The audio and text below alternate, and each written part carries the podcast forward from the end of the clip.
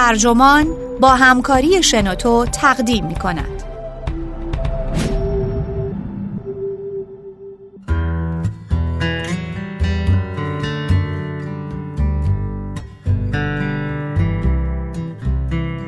در شبکه های اجتماعی بازنش دهندگان بیش از پدیدآوران مطالب اهمیت دارند.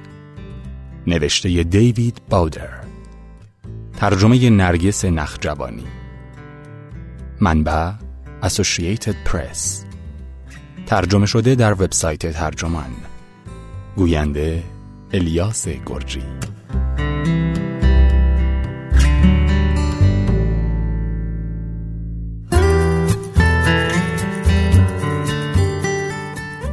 یک مطالعه جدید درباره شیوه برخورد خوانندگان با خبرهایی که تو شبکه های اجتماعی منتشر میشه نشون داد که افراد وقتی می‌خوان به درستی یک خبر اعتماد کنند بیشتر از اون که منبع اصلی خبر براشون اهمیت داشته باشه کسی که اون رو بازنشر کرده براشون مهمه این نشونه دیگه ای از اهمیت روزافزون شبکه های اجتماعی در ساختار اعتماد ما انسان هاست نشونه ای که شبکه های اجتماعی باید بیش از قبل به اون توجه کنند.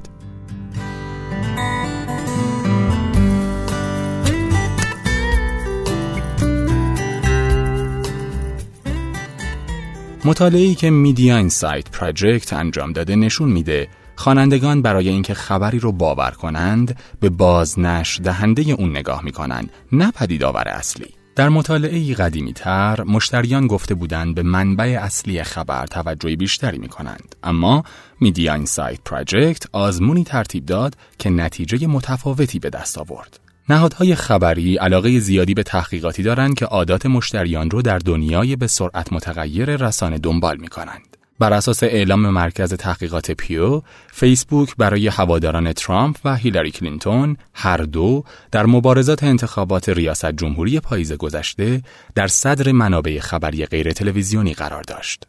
کسب و کارهای زیادی پا گرفت تا مدام داستانهای ساختگی منتشر کنند تا آدمها تو فضای مجازی بازنشر بدن. مبنای بررسی Media Insight Project پستی بود در یک شبکه اجتماعی شبیه فیسبوک که گزارشی در حوزه سلامت با موضوع دیابت داشت.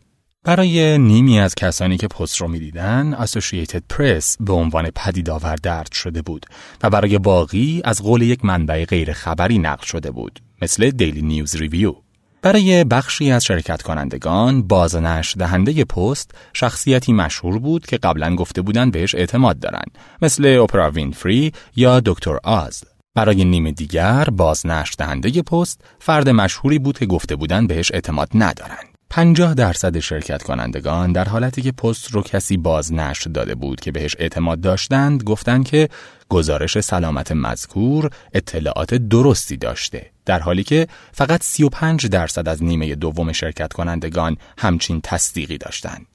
وقتی از افراد درباره کیفیت گزارش هم سوال می‌شد تقریبا با همین الگو پاسخ می‌دادند. شرکت کنندگان همچنین گفتند وقتی گزارش رو فرد مورد اعتمادی بازنشر داده بود بیشتر تمایل داشتند که اون رو برای دوستانشون هم بفرستند. در مقابل منبع اصلی AP یا سایت غیرخبری تأثیر کمی بر برداشت خوانندگان نسبت به مقاله داشت. برای مثال 52 درصد افراد گفتند در صورتی روی درستی اطلاعات مقاله AP حساب می کردن که شخصیتی مورد اعتماد اون را فرستاده بود ولی فقط 32 درصد وقتی مقاله AP رو فردی کمتر مورد اعتماد بازنشر داده بود به اطلاعات اون اطمینان داشتند. اگر از کسانی خوشم بیاید و با آنها موافق باشم هم بر چیزهایی که می‌بینم تأثیر دارد و هم بر اینکه چیزی را باور کنم یا نه. من به آنها اعتماد دارم و این اعتماد را به مطالبی هم که بازنشر می‌دهند تسری می‌دهم. این رو تام روزنستیل گفته مدیر اجرایی مؤسسه مطبوعات امریکایی. در حالی که نزدیک به نیمی از افراد شرکت کننده در آزمون project می‌تونستند بعداً به یاد بیارن چه کسی مطلب دیابت رو به اشتراک گذاشته بود تنها 20 درصد به خاطر داشتند که نویسنده AP بود یا دیلی نیوز ریویو این مطالعه دوستان غیر مشهور فیسبوکی مثل عمو یا دوستان دوران دانشگاه رو بررسی نکرده اما نتایج اون معلومه. افراد بیش از پیش از خبرخانه شبکه های اجتماعیشون خبر دریافت می‌کنن و باورهای دوستانشون معین می‌کنه که اونها عادتا چی می‌بینن مثل سردبیر که تصمیم می‌گیره چه مطالبی در روزنامه چاپ بشن.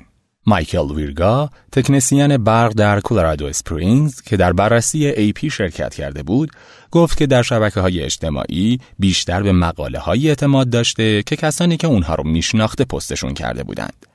اما بعد از اینکه نادرستی برخی مطالب خبرخانش معلوم شد یاد گرفته که محتاطتر باشه و از اینکه دوستانش خبرهای نادرست به اشتراک می‌گذارند ناراحت میشه. ویرگا گفت اینطور نیست که چیزی رو ببینم و همونطور که هست قبول کنم. به خصوص حالا چون افراد زیادی هستند که خبرهای خودشون رو از اینترنت دریافت می‌کنن. گاهی در تلاش برای فهمیدن صحت اطلاعات معیوس میشید. به دنبال نگرانی های بعد از انتخابات در مورد خبرهای ساختگی، فیسبوک مقیاس هایی رو اعلام کرد تا جلب توجه کاربران رو به اخبار ساختگی که می‌بینن آسونتر کنه. فیسبوک همچنین در حال همکاری با سازمان های خبری و نهادهای حقیقت سنجیه تا خبرهای غیر مطمئن و شبهزار رو مورد آزمایش قرار بده. بعضی از منتقدان معتقدند اینکه فیسبوک به جای حذف اخبار صرفا اونها رو ساختگی اعلام می‌کنه نشون از کمکاری این کمپانیه. فیسبوک همچنین این اقدامات رو حمایت از تلاش های آگاهی بخش رسانه ای دونست. معاون عملکرد جهانی و همکاری رسانه‌ای فیسبوک گفته این موضوعیه که زیاد تو شبکه های اجتماعی و صنعت خبر روی میده و در حال همکاری هستیم تا به افراد کمک کنیم قبل از اون که اطلاعات رو بین دوستان و خانواده خودشون بازنشر بدند منابع و اعتبار اونها رو بهتر بشناسن مهمه که ابزار تصمیم گیری هوشمندانه در مورد محتوای مطالب رو در اختیار افراد بذاریم با این هدف که به ساختن جوامعی آگاهتر از طریق محیط دیجیتال کمک کنیم.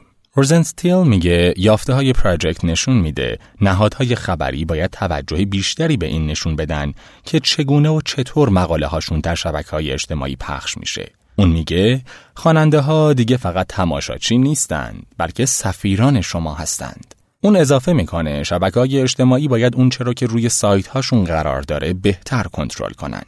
اگه یک اتوبان بسازید مسئول تأمین امنیت اون هم هستید. نه اینکه بگید اگر چاله ای هست راننده ها خودشون حواسشون باشه. این نظرسنجی از 1489 فرد بالغ بین 9 نوامبر تا 6 دسامبر 2016 با حمایت مالی مؤسسه مطبوعات امریکایی انجام شد.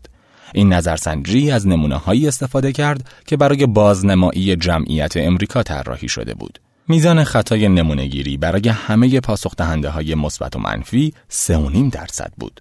پاسخ دهندگان ابتدا با استفاده از روش های نمونهگیری نشانی محور انتخاب شدند و بعد به وسیله تلفن یا به صورت آنلاین مصاحبه شدند.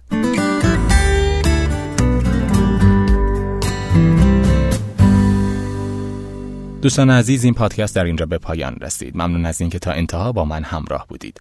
شما عزیزان می‌تونید ایده های جالب و جذاب خودتون رو به صورت فایل صوتی در وبسایت یا اپلیکیشن شنوتو منتشر کنید. خدا نگهدار. شنوتو سرویس اشتراک گذاری فایل های صوتی www.shenoto.com